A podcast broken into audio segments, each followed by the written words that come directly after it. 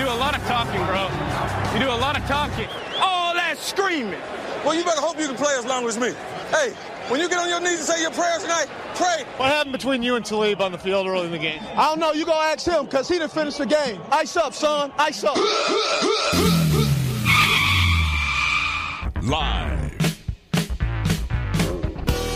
in the entertainment capital of the world, it's the TC Martin Show. I know you're gonna dig this. It's time to get your daily prescription from the doctor, TC Martin. I wish I was 50 years younger and I'd kick your ass. The doctor is now in.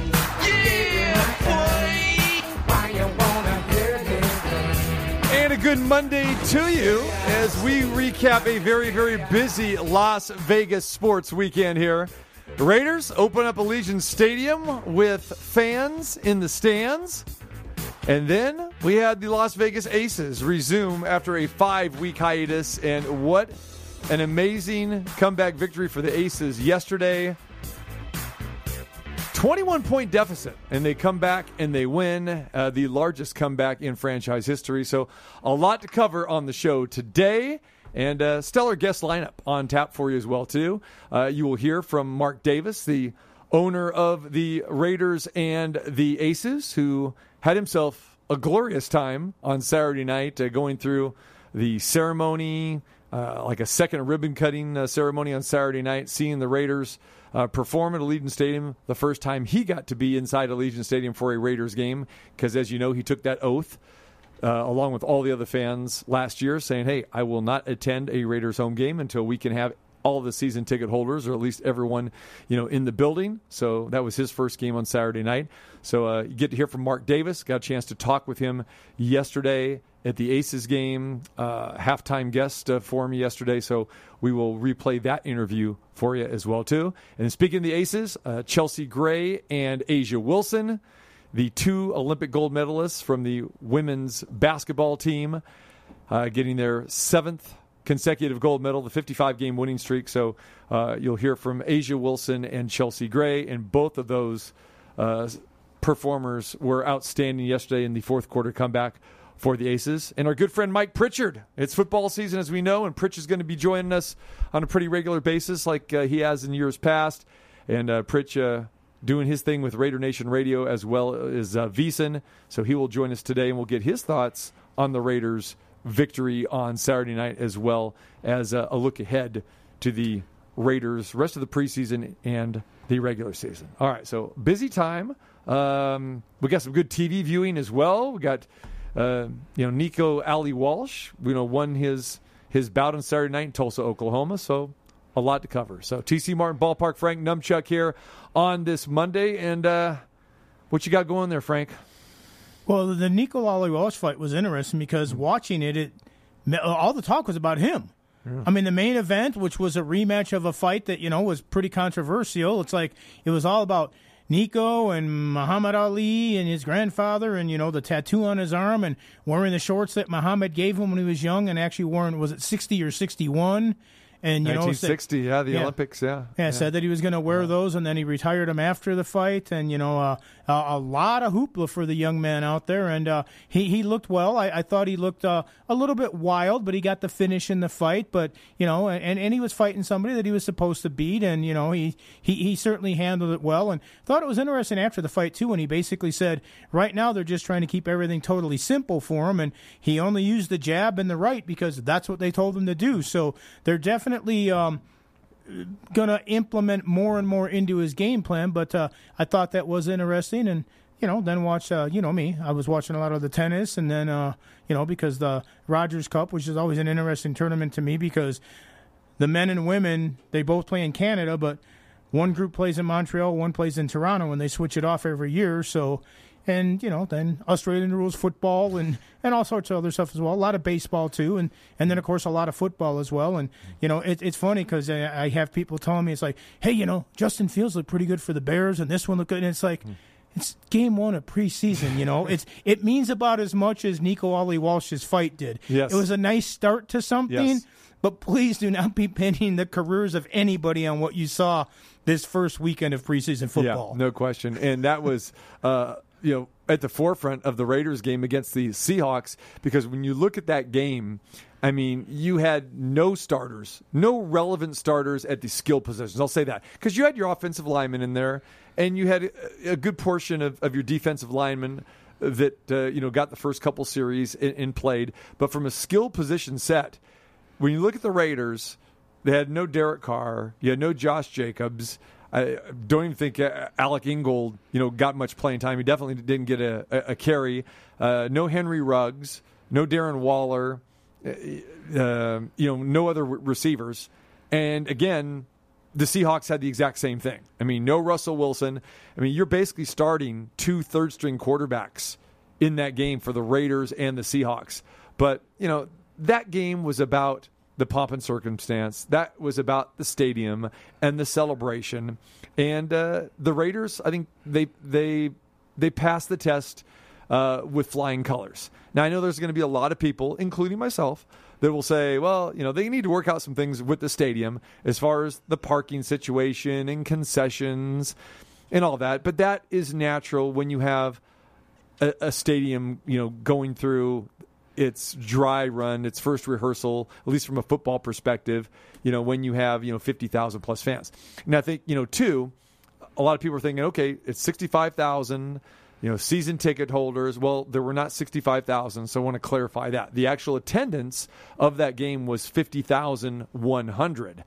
And uh, it still looked very full. I will give the fans credit. They stayed pretty much to the end of the game. I mean, it did, you know, empty out a little bit you know, towards the the end of the third quarter and the fourth quarter. But the fans were there to to pay homage to the Raiders. They wanted to, you know, be in the stadium, be in the moment, and it was a pretty glorious night, you know, for the Raiders in Allegiant Stadium.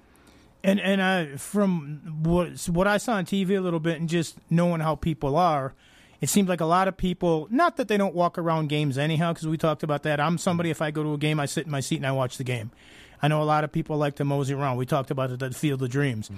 But in this particular game, it seems like even more people, everyone wanted to check out the stadium. Some of them might have seen it during a UNLV game last year or something when there was very limited fans. Some of them might have taken the tour, but even taking the tour isn't the same as when there's an event going on and the Raiders are on and the flame is lit and all the pomp and circumstance and oh, there's where Santana is going to be performing and this, that, and the other stuff. So, so there was a lot of other things, but it seemed like as much as, like you said, people wanted to pay homage to the Raiders and see a football game in there. They wanted to see Allegiant Stadium, aka the Death Star, as a lot of people are calling it. So, uh, you know, and, and that seemed to be almost as big a draw as the game itself in this particular case. Now, once the regular season games start and they start counting, that'll be different. But for this game, it seemed like a lot of the people, and also a lot of people, like you mentioned, because season ticket holders, they pay the same prices Uh, this might have been well in fact i'm not going to say might have been. This was the cheapest game that you're going to be yeah. able to buy a ticket for this entire season. Yeah no question. And i know several season ticket holders that did not go to the game. They either gave their tickets away or they sold them to other people. And again when you get people at any preseason game doesn't matter what stadium a, a good majority of those fans are either first timers or they're not going to be going to many regular season games and uh, you know that that's just the, the, the nature of the beast. You know, with that, and I think that was in effect, um, you know, for for Saturday night. But Allegiant Stadium, you know, played nice. It was they did a very good job. I know Mark Davis was very very happy, and you'll hear from him, uh, you know, next hour. Uh, we're going to take this hour basically and talk Raiders. Second hour, we'll be touching upon uh, the Aces and kind of you know combo the two together because this was a very big Las Vegas sports weekend, especially with the Raiders and the Aces, and it really is.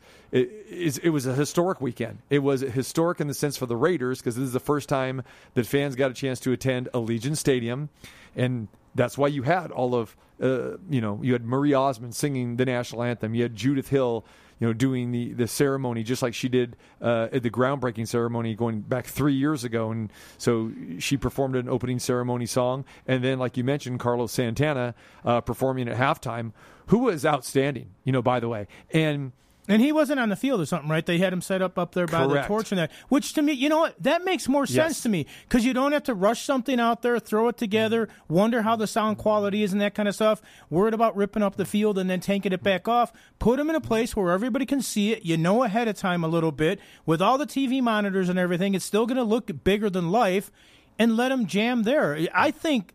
You know what? From that aspect, that's one thing I think that the Raiders did in that game that is better than almost every other team does because they always want to put him on the 50 yard line and then they're trying to rush him on and off and build the, the, the phony little Right. stage and everything.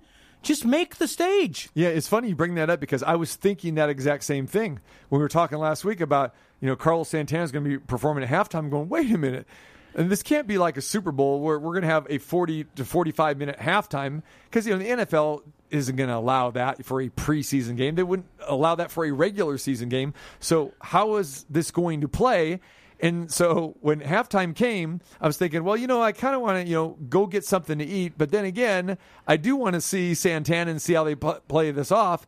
And then I saw no, no one running on the field at the end of the second quarter. So I'm going, okay. And I noticed they showed up on the the jumbotron there that there was a band playing, like you mentioned, over by where the flame is and that sort of thing. They have they have a stage. I didn't make it over to that part, so I just had to basically look at it from a distance or look at the the scoreboard, the jumbotron, and then I said, okay, so that's where Santana's playing. And you're right, it came across great.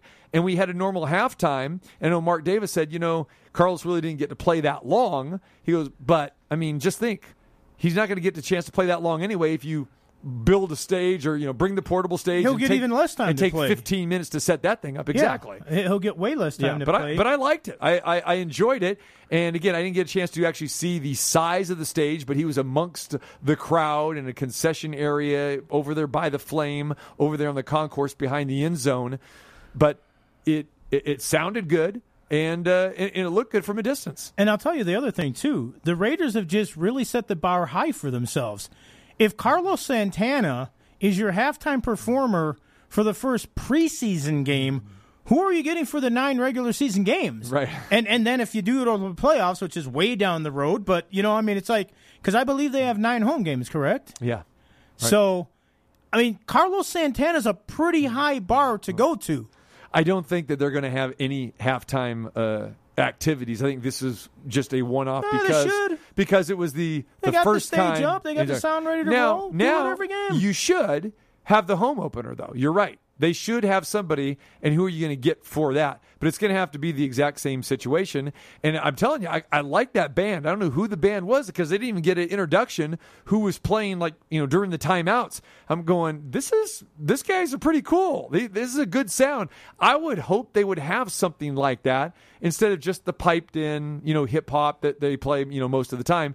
Because during warm ups, that's exactly what we had. Right. And they didn't really go to the to the band stuff until you know a couple game timeouts. I'm going, okay, this is I like the vibe of this. This is pretty cool. So good point. It'll be interesting to see. But if they did this much hype for the first exhibition game, and I get it, first time fans are going to be in the stands, you have to really kick it up a notch for the first regular season game because that's the one that really people are going to embrace more so an exhibition game. Well, and but here's the other part of it too. When you do something like this with everybody that comes to Vegas that does residencies or they're coming up in a future concert and that kind of stuff, they get up there, you know, they play 10 or 12 minutes, like you say, because they don't have that much time to play. They plug the heck out of where they're playing at, where they're going to be, where you can get the tickets and everything else. It's a big commercial for them, and then they're part of the event. I mean, it, it's literally a win win for everybody. And with all the casinos and everything else that sponsor the Raiders and have the luxury boxes and everything else, I mean, they literally can hand pick who's there on a game to game basis. And, you know, I'm sure that the bands, I'm sure Carlos Santana got something, but I'm sure they could also work it out to have wherever he's doing the residency or something like that to even pay it. It probably wouldn't cost them that much or mm-hmm. whatever to do it. And it's a cool thing if you have live music after. And again, I don't know that they're going to, mm-hmm. but once they've started it in this town with all the talent around town, why wouldn't you? Yeah. And the reason why you had Carlos Santana and Marie Osmond and Judith Hill yesterday were because of the relationships with Mark Davis. Now, he is friends with all three of those, so he got them to play.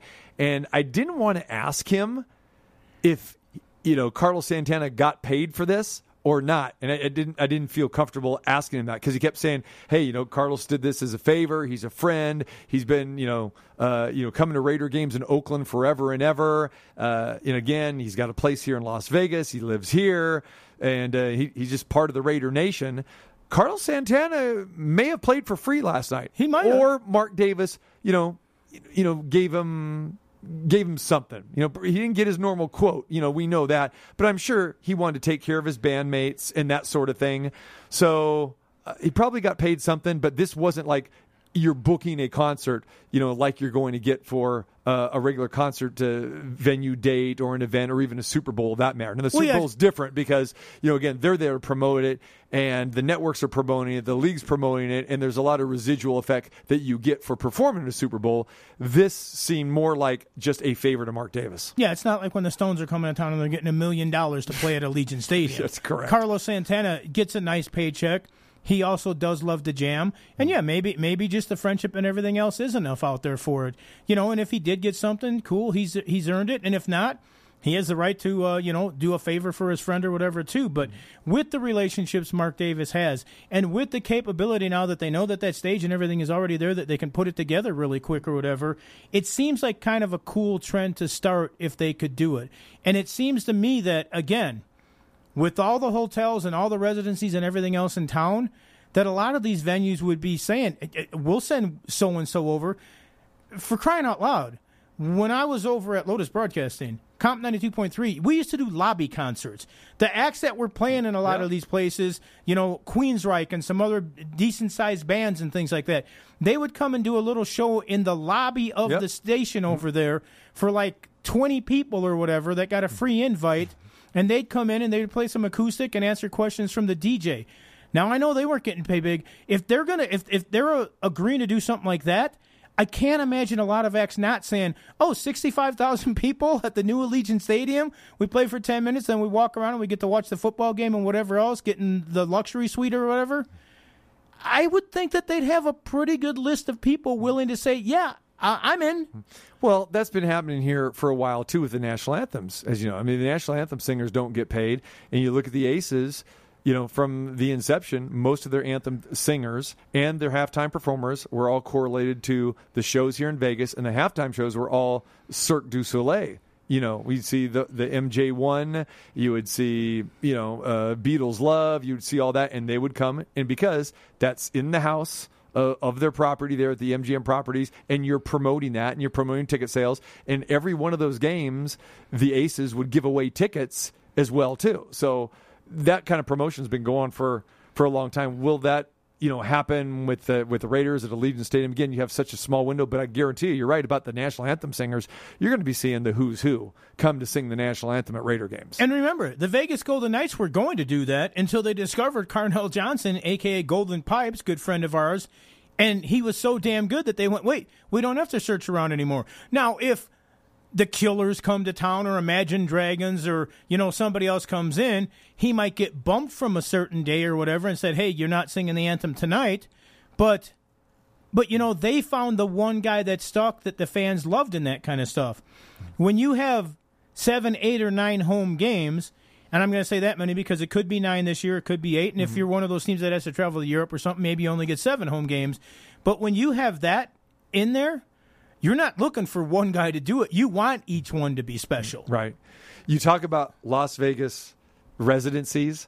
Uh, this is at a time now where you know people have have missed the entertainment for for a year plus, and the residencies just keep getting bigger and bigger and bigger.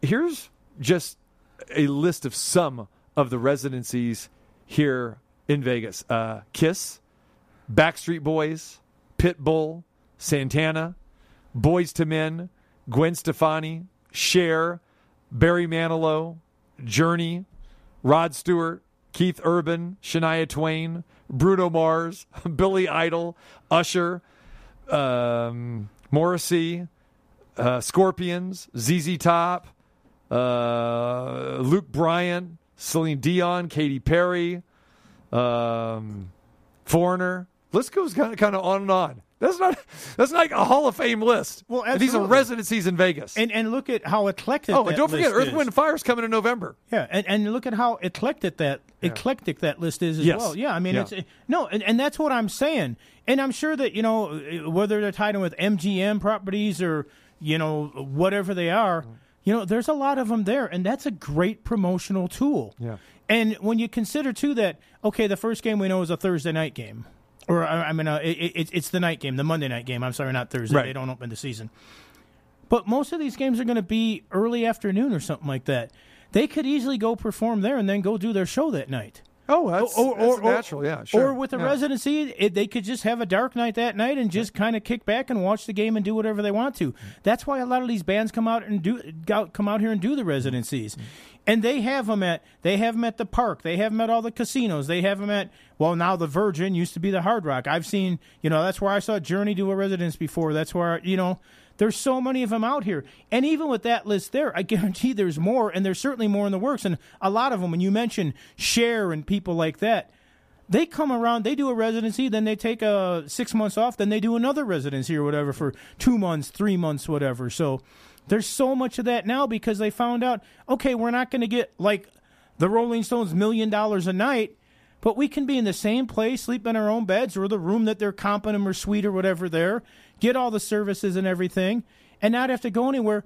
The world literally comes to them. Instead of them going on tour, the world goes on tour to come see them. Yeah. People from the Midwest, from the East Coast, from California, in Journey's case, from the Philippines or whatever, they come to Vegas to see them. Yeah, no, the residency was just an ingenious, uh, you know, conception. It John, really was. John here. Fogerty's I mean, not on that list. There. I know he's performing at the Wynn again. yeah, and and, and right. if you like Creedence and his stories in that, he's I've seen that show. Yeah. For me, that was a great show. Yeah, yeah, no question, no question. And like you said, it's it's such a eclectic, a crossover list uh, as well too. So, uh, but yeah, I mean, Vegas has been doing this for a while with you know sports and entertainment and and, and promoting that. Uh, you know, crossover like that. So we'll see, you know, more and more of that. No doubt about it. All right. So, yeah, good experience Saturday night, Allegiant Stadium. Uh, the opening, again, 50,000 fans actually in attendance. And remember, this is the only exhibition game, you know, Saturday night. That's it. So the Raiders only have two more exhibition games. They're going to be down in LA this weekend, and then they go to San Francisco to play the 49ers, and that's it. So the next time the Raiders will be at home will be for that opener, like you said, against the uh, Ravens. That's going to be very, very interesting, and it gives the Raiders, uh, you know, again, a full three weeks to get healthy, be ready, and uh, and to play. But yeah, so for for Vegas fans, if you didn't get a chance to see them on Saturday night, you're gonna have to wait to the opener, uh, and that is going to be some meaningful football. Now, Although some people might travel to LA to see the Ram game. Oh, that's true. Yeah. No, speaking of, that, so the Rams and the Chargers played on Saturday night as well, and that was the opener for SoFi Stadium. Same type of thing. So SoFi opened last year, Allegiant Stadium open, both to no fans at all. Right. So, what do you think the attendance was at SoFi Stadium for the Chargers and the Rams, who both share that stadium, for last Saturday night? Well, from your tone, I'm guessing not very much. Really? Am I am I giving it away? You're, you- you're kind of making it sound like, do you believe how few fans showed up Well, for I'm the two LA teams? well, I'm I'm not trying to do that. I think I'm I'm trying to be as uh, let's see uh, straight in the middle as possible. So I'm not trying to give anything away with that. Um, was I surprised when I saw the number? A little bit. so what was, well, first off, what does it hold? SoFi's like eighty thousand. Okay. Yeah. So bigger than Allegiant. It, it's bigger than Allegiant, exactly. And there's a lot of pomp and circumstance, you know, with these two teams. But let's keep in mind, you got the Rams, who have never really drawn great. Again, you know, they left, they went to St. Louis. Even before that, they were over in Anaheim. But the Rams have been good, you know, lately. You got a brand new multi-billion dollar stadium. And then we have the Chargers, who really no one cares about. And the Chargers couldn't even fill up the place in Carson where they were playing the last The couple seasons. stadium, the Home It- Depot Center yeah, or whatever yeah, it was, Yeah, yeah. it's gone through a myriad of different names. Exactly. You know, the tennis center, the soccer stadium, you know, the boxing venue there in Carson, and across uh, you know, the street where they house the blimp. So uh, anyway, but they played on Saturday night, a real barn burner. I think it was uh, what final score was thirteen to six. How many fans do you think were there?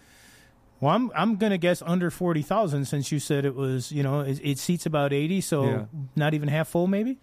Sixty-eight thousand. Oh, 68,000. So they actually had more people than Allegiant Stadium did. Then Allegiant Stadium holds. Y- Correct. Correct. They had 68,000 were there. But the big story, the amount of fights that were in the stands there. Now there were I didn't see any fights at Allegiant Stadium, but they were throwing down. And I don't know if it was Rams versus Charger fans. I don't know if it was just LA knuckleheads that were beating up on each other. I, I don't know what was going on, but there were an array of fights. And here you're going to open your stadium to that. That's your headline. That you had 68,000, that should be the headline. That you got pretty two pretty good football teams battling each other. But then again, you've got more of a uh, you know, um, a legacy story with the Rams and you've got this transplanted team that still should be in San Diego as far as probably you and I are both concerned. And As uh, far as I think, pretty much almost everybody's exactly, concerned. E- exactly. But you did have 68,000, but the thing was marred by a myriad of fights. Well, maybe they blew the, you know, that they didn't take advantage of their opportunity. maybe the headline in the paper should have said, hopefully the teams on the field will show as much fight as the fans in the stands did in this game. Yeah. But I mean, you know, I don't understand all the fighting that goes on in games today, in the stands and that sort of stuff. I never really have understood it. But it's it's a preseason game. But I also do find it interesting because you mentioned that the Raiders have games coming up against the Rams and then at San Fran. Right. And I remember when Oakland was still in Oakland before they became the Las Vegas Raiders, when they had fights during those games with the Raiders and the 49er fans, and they said they weren't going to let those teams play each other again. Now that they're in Vegas, has that hatred and that animosity has that subsided? Well, yeah, I think that'll never that will never they'll never take away that game because again, that's been going on since the history of both teams in the Bay Area. That was always their signature. Right, but that's what I'm saying. It Yeah. almost surprises me to see that that's their final preseason game because are the people from Oakland still going to go across the bridge and go, well, they might, might not be playing here anymore, but they're still our team or something? Yeah. I, I'm curious to see what security in that is for that game. Yeah. Yeah. Again, that's just been a long-standing tradition where it's been the final home game. It's it. You know, again, they can drive to the stadium, take the buses, and that sort of thing. You got the two fan bases, so it does make it you know relatively interesting. Usually for you know a preseason game that's really not interesting at all. So. Uh, you know, when I, when I looked at the schedule and I saw that, I said, okay, they're going to continue the tradition there, and it makes total sense too. Because remember, when you play these preseason games, you you don't want to travel. I mean, you don't want to have to go cross country, you know, for this stuff. You want to keep it in close proximity, and that's why you usually see the same teams face each other every year. And, again, they're usually not, you know, within the division because you're going to play those teams, you know, at least twice during the course of the regular season anyway. So you don't want to have a division opponents. So you get the guys, you know, the AFC team playing the NFC team that's relatively close, and that's why the Packers every year would we'd play the Bengals or they would play the Browns or they'd play the Titans, and you just have the, the, the, the close travel. And usually the only time that's thrown out the window is if you have two teams that are playing in the Hall of Fame game in Canton or something like that. But for the most part, yeah. So, you know, Raiders, Niners still playing each other. Uh, yeah, they'll probably there'll there'll be some animosity there. There'll be some rowdy fans there, and for Oakland fans who are so disappointed that the Raiders moved to Vegas, this is their opportunity too to you know cheer on their team. And it'd be interesting to see are they still going to be 100% cheering on the Raiders or Good question. will they will some of them turn into the dreaded 49er fans? Yeah, good, good.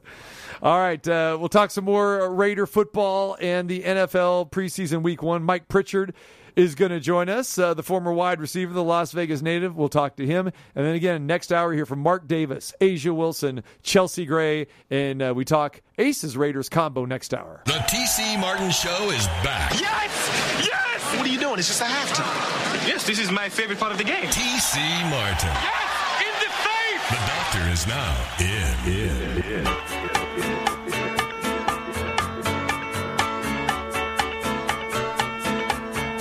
All right, Raiders and the Aces have very productive and successful weekends. We'll talk the Las Vegas Aces next hour. We start diving into the Raiders. We talked a little bit about the in-game experience uh, already. Now we talk about what we saw on the field. Raiders victorious over the Seattle Seahawks Saturday night, twenty to seven. Let's visit with our good friend, the former wide receiver, the Las Vegas native, does a fantastic job, as you know, Raider Nation Radio, and also on VSiN. Mike Pritchard, Pritch, what's going on, brother?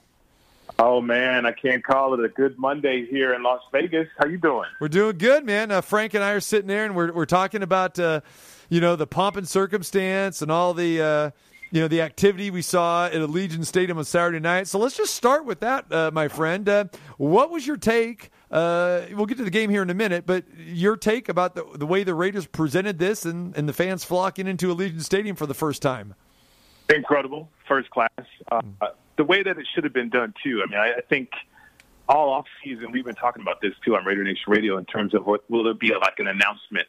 Uh, will there be like a social media presence in terms of hey, welcome back fans? You know, we, we missed you last year or something like that. But uh, the Raiders didn't do that. What they did though was a ribbon cutting. Uh, even though we had football here in Las Vegas in the Allegiant Stadium last year, it really didn't feel like we had it here because there were no fans. And so I, I think it was a perfect way welcome everybody into Allegiant Stadium, have a ribbon cutting, have Carlos Santana, and have all this entertainment, uh, and, and really showcase the fact that Vegas is the entertainment capital of the world. And and now we're going to display that with the with the Las Vegas Raiders, the uh, professional football team here in our city. Mike, with the fact that there wasn't any fans in the stand last year, and then you take it that this is the only preseason game they have, and then they're going to get ready for that big Monday night opener. Um, what do you think the Raiders learned from this and the fan base and everything else? Because uh, you know that's a pretty big step from preseason game to the game of the week, essentially on a Monday night uh, to really open up the season and get things rolling here. Yeah, that Monday night, Frank, is going to be massive. I think it's the hottest ticket in town. Really, when you think about uh, opening up the regular season on Monday Night Football in the Allegiant Stadium, uh, it doesn't get any better than that. So, you know, playing in that stadium last year without fans, I, I think the fellas, the players, got used to it.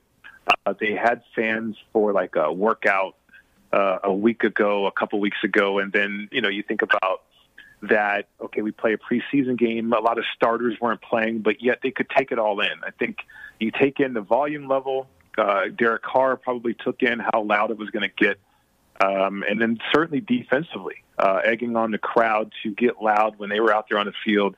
Uh, I thought the crowd and, and Raider Nation responded perfectly. So you get a feel for that, but I, I know the fellas they can't wait to tee it up uh, on Monday night against the Ravens, though. How about Carlos Santana, Pritch? Let's talk a little bit about that, huh? Oh man, right?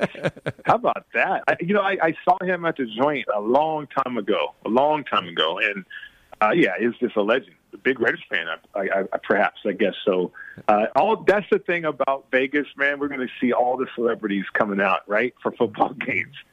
Yeah, it's funny, and that's what Mark Davis had said. He goes, you know, he called in basically personal favors. You know, Carl Santana, a longtime friend of his, uh, you know, Mm-hmm. a Raider fan going back to Oakland. Uh, Judith Hill, he said, you know, basically she brought tears to his eyes, you know, with the ribbon cutting ceremony, and then Marie Osmond being a longtime friend of Mark's as well too. So yeah, he, he Yeah. he's tapping into his Rolodex, and you know, we, like we talked about earlier as well too. Just you know, you're going to have this type of entertainment. I think doing a lot of national anthems and a lot of um, you know signature performances. Now, obviously, you can't have you know these these halftime shows like you have the Super Bowl and that sort of thing. So, but it'll be interesting to see what the Raiders do for half times, and, and it was kind of cool where they have that little area, you know, there by the flame, there on the concourse where you can have bands and have entertainment, and it didn't. it did seem like a lot of fans were you know taking in the entire Allegiant Stadium experience, which you know rightfully so.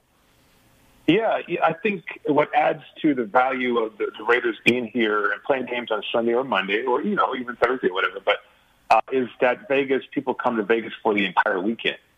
So I can see a whole bunch of pregame um, kind of concerts, a pregame kind of entertainment uh, around around Vegas, around Allegiant Stadium, but then also postgame stuff. You know, TC they got a they got a club in Allegiant Stadium. So, I mean, post game celebrations could be off the chain. That's true. That's true. Mike Pritchard joins us, Raider Nation Radio, and also VSiN, and I've been covering the NFL and a former player, of course, uh, in a Las Vegas native. Mike, let's talk a little bit about the Raiders and what we saw Saturday night. Now, this is not a good gauge, obviously, because it was just backups versus backups on the Raiders side and the Seahawks side.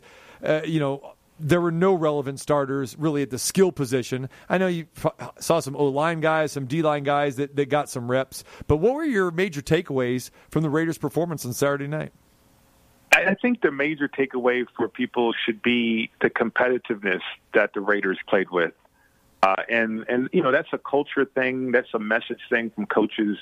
Uh, can you get guys who, who know that this game doesn't mean anything, but can you get guys inspired and and can you get them playing at a high level? And, and I thought for whoever was out there for however long they were out there for the Raiders, uh, the coaches got that uh, and then some. You know, the execution wasn't that crisp. There was mistakes, some surprises too, but all in all, I, I think there was some people like running back Ragas. I mean, he made an impression. Uh, if I was Jalen Richard, I'd be a little bit nervous right now. Um, but all in all, I, I think it was to be expected. First preseason game, we had we didn't have preseason last year, uh, but I, I really was impressed by the uh, the competitive level, the competitive nature of the entire roster for the Raiders. Mike, you mentioned that there was no preseason last year, and this year, of course, there's only three games instead of four with the extra regular season game. What do you expect to see in the final two preseason games, both of them on the road, where we see some more starters get in? Because a lot of teams have said that, you know, like certain players, they're not taking a snap the entire preseason. What do you think the Raiders' game plan is going forward to get ready for that opening game on Monday night? You know, Frank, it gets interesting because they got first cut tomorrow. I think they got to be down to 85 players, so they're going to cut five guys, right? Uh, and then the Raiders they have joint practices for the Rams, and what I've been hearing uh, is that the coaches all across the league they really going to put stock into the joint practices more so than preseason games because they would rather not play starters in a preseason because of injuries. Now the situation with that gets dicey to me though because you, you don't want to hurt your backups either uh, and but your backups might be playing a lot of football. So I, I think from the starter standpoint, it's going to be management. We got to get these guys a regular season and, and healthy as possible. But when it comes to the backups, they're going to look to get those guys ready and hopefully avoid injury. But I, I think the, the the emphasis will be put on the joint workouts because that's happening across the league. Mike, what do you think about that? The the joint practices when you're going to sit there and, and, play a team a few days later. Uh, we're seeing more and more of that, and you know we got that uh, you know happening this coming week here as well too. The Thursday night game, the Patriots and the Eagles, uh, they've got joint practices, and then they're going to face each other on Thursday night. You mentioned the Raiders and the Rams going through that same thing. Did you enjoy that as a player? Did you get a chance to experience much of that? Because you know right now it seems that is more of an avant-garde thing. Right. Um, I, I think there's two sides to it. So, for instance, when I was playing, we had two days, and we looked forward to seeing another jersey because there would be Hell Week, and then there'd be another week of two days, and then I mean, you wouldn't play preseason game for a while, and but you looked forward to playing those preseason games because you knew two days were coming to an end. Um, they wanted to get you ready. They wanted to make sure that you were going to be healthy for those games. Now with no tour days and you only have one practice, uh, I, I think the coaches and players really look forward to the joint practices because of the competitive situation. They're scripted. You, you know what's going to happen. And then when you get into the game, you know, you have that situation in which, okay, we don't need to see our starters. Uh, we don't need to see them in game situations because we saw that during joint practices. So you, you can, there's value to it. And I think teams are getting a lot out of it because teams nowadays, guys, with the money that they're paying quarterbacks, $40 million a year, defensive linemen, offensive linemen, they want those guys healthy for the regular season and not banged up, not bruised up during the preseason. Is there also an advantage to the joint practices from the fact that it's not a preseason game, so you can maybe do a little bit more coaching if a mistake is made, a coach can call somebody over in that. It's not like a game where you have the TV commercials and everything else going on. It's it's more of a coaching session, but it's just with another squad, so you kind of get that in-game feel at the same time as a practice feel. Yeah, Frank, I think you know, when you're evaluating your own guys and what they're capable of, what they can do, put in certain situations, you might have somebody that you're familiar with. So how do you evaluate it? So, for instance, uh, you, you got Clee Ferrell or Maxx Crosby lined up against Alex Leatherwood. Okay, you know what Clee and you know what Maxx are capable of, but then when you're in joint practices and you got Alex Leatherwood going up against uh, Leonard Floyd or, or somebody like that, now you're like, okay, now we're going to find out what Alex Leatherwood can do, right? So that that's a benefit too, and, and same thing for Alex Leatherwood as a young player to learn uh, somebody else and to see somebody else and how they attack you. Uh, that's so valuable. So if you're going to have one a day, there's a ton of value from an evaluation standpoint for the coaches uh, having these joint practices out there. All right, we know 17 regular season games, only three preseason, preseason games that we're talking about here, Pritch. And there's t- kind of two schools of thoughts. And I think different teams, different coaches are going to approach this uh, a different way. Traditionally, when you had the four preseason games, everybody said, hey, our third game is a dress rehearsal. And game four, basically, starters are not going to uh, probably play much at all. And that's battling for the last couple roster spots, special teams, and that sort of thing.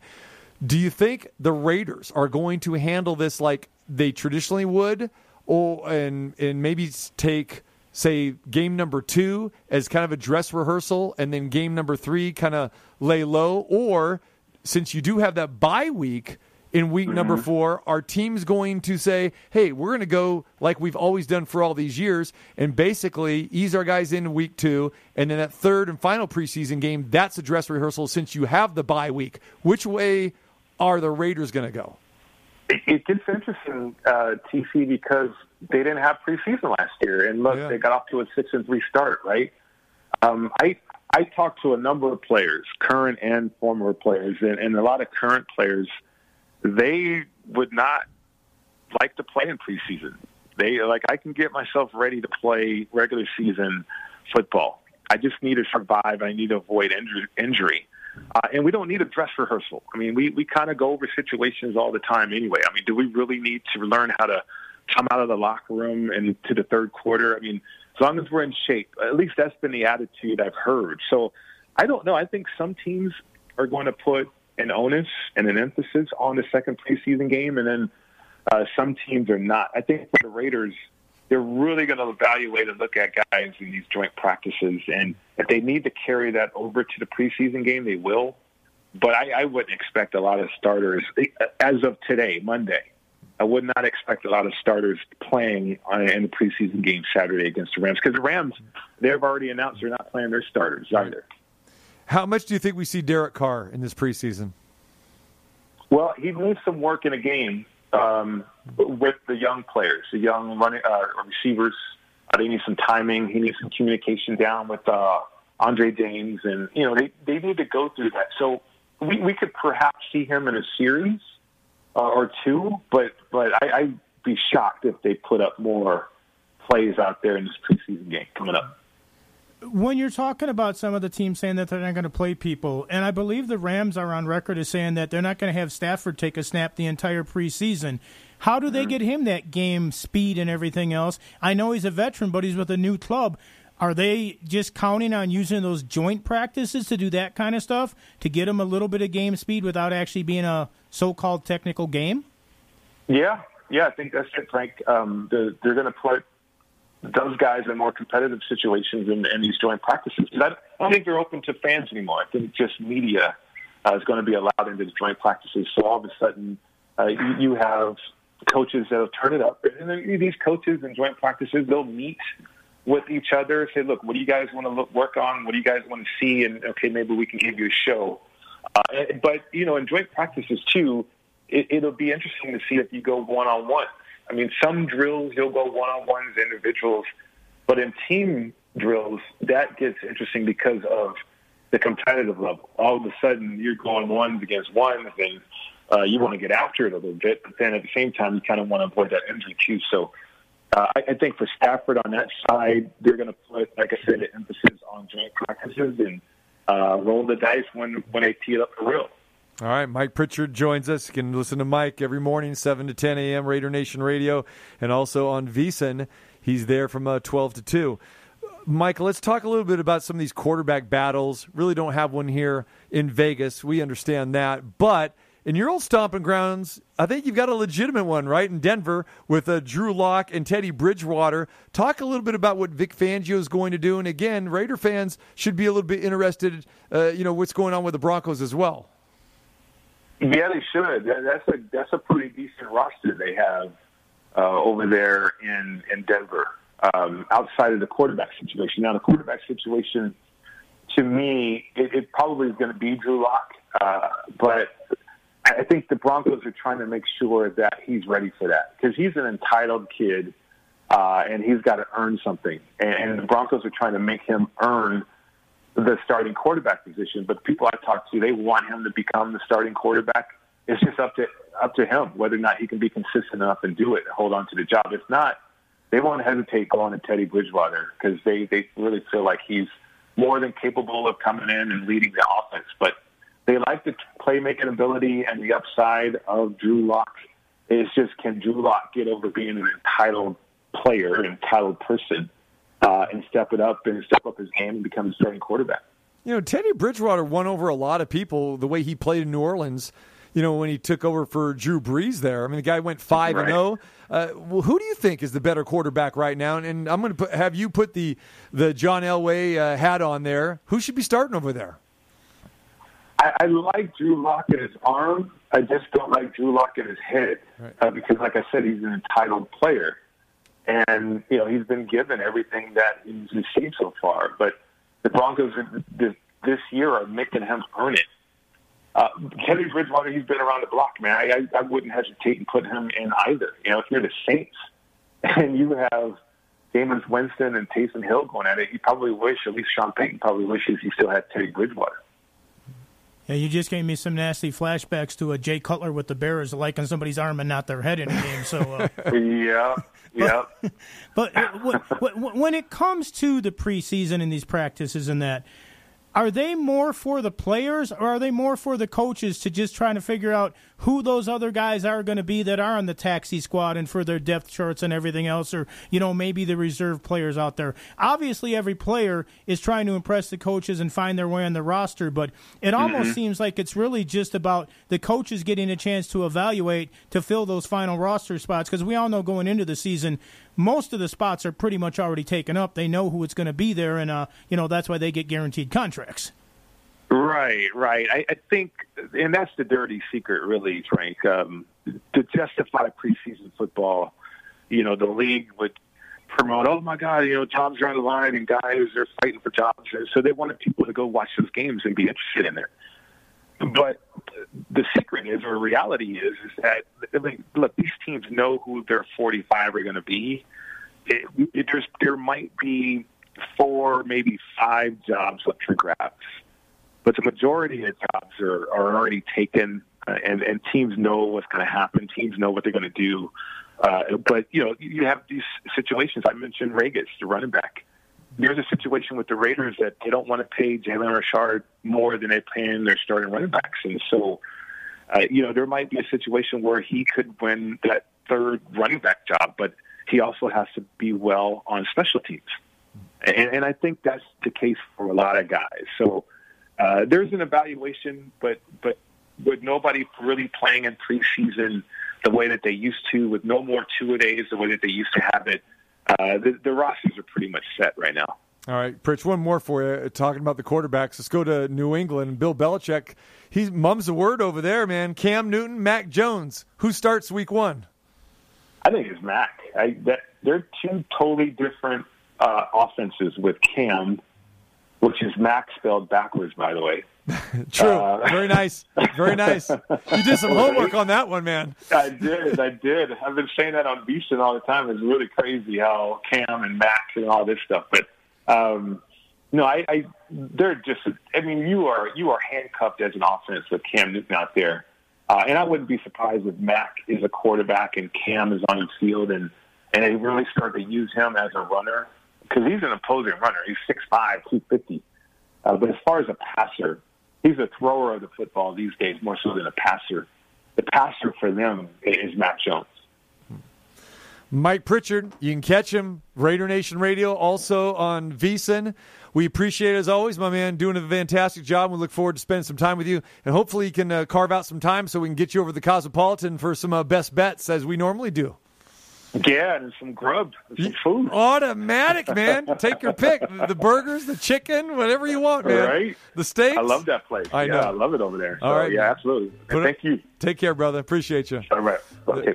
There he is, Mike Pritchard. Uh, just great friend, great former colleague of ours, and uh, we'll still be able to to talk with him and uh, get him over to the Cosmopolitan Fridays, uh, participating in the best bets. Yeah, always good stuff. Yeah, and it's interesting too how the fates have things go in the professional sports world. I'm sure that when Mike was playing, that he never envisioned himself covering the Raiders and being part of the Raider Nation radio and all the stuff Yeah. like that because they were pretty much the enemy. Yes, But then you find out, you know what? And and this is one thing that I I think a lot of people still don't really get. Fans are the fan base because they cheer for the team this and that. When you're a player or something like that, a lot of times you're cheering for the guy that's signing your paycheck. And that's not necessarily a bad thing, it's just reality. That's a hundred percent uh, the case. There's there's no doubt about that. Yeah, you know, it's a business. It's strictly a business, and there is very little allegiance.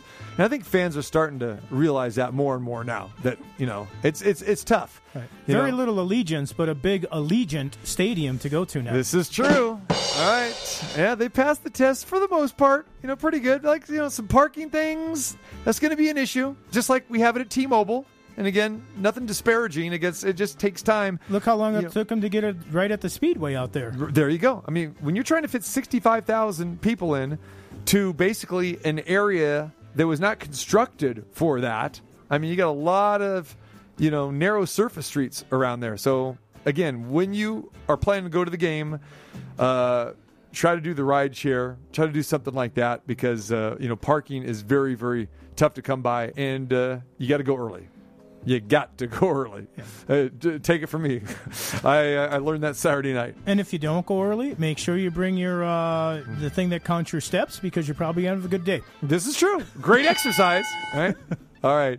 And uh, tomorrow, part of our Terrible Tuesday, we'll talk about some of the concession items, not necessarily at Allegiant Stadium, but some of these other stadiums as well, too. Like SoFi Stadium, the reviews haven't been so good for uh, fights in the stands or at the concession stand uh, fair as well. So SoFi is not so fine. I don't think so. I don't think so. All right. Appreciate Mike Pritchard for joining us.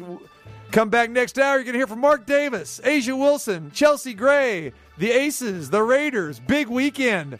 TC Martin, Ballpark Frank on this magnificent Monday.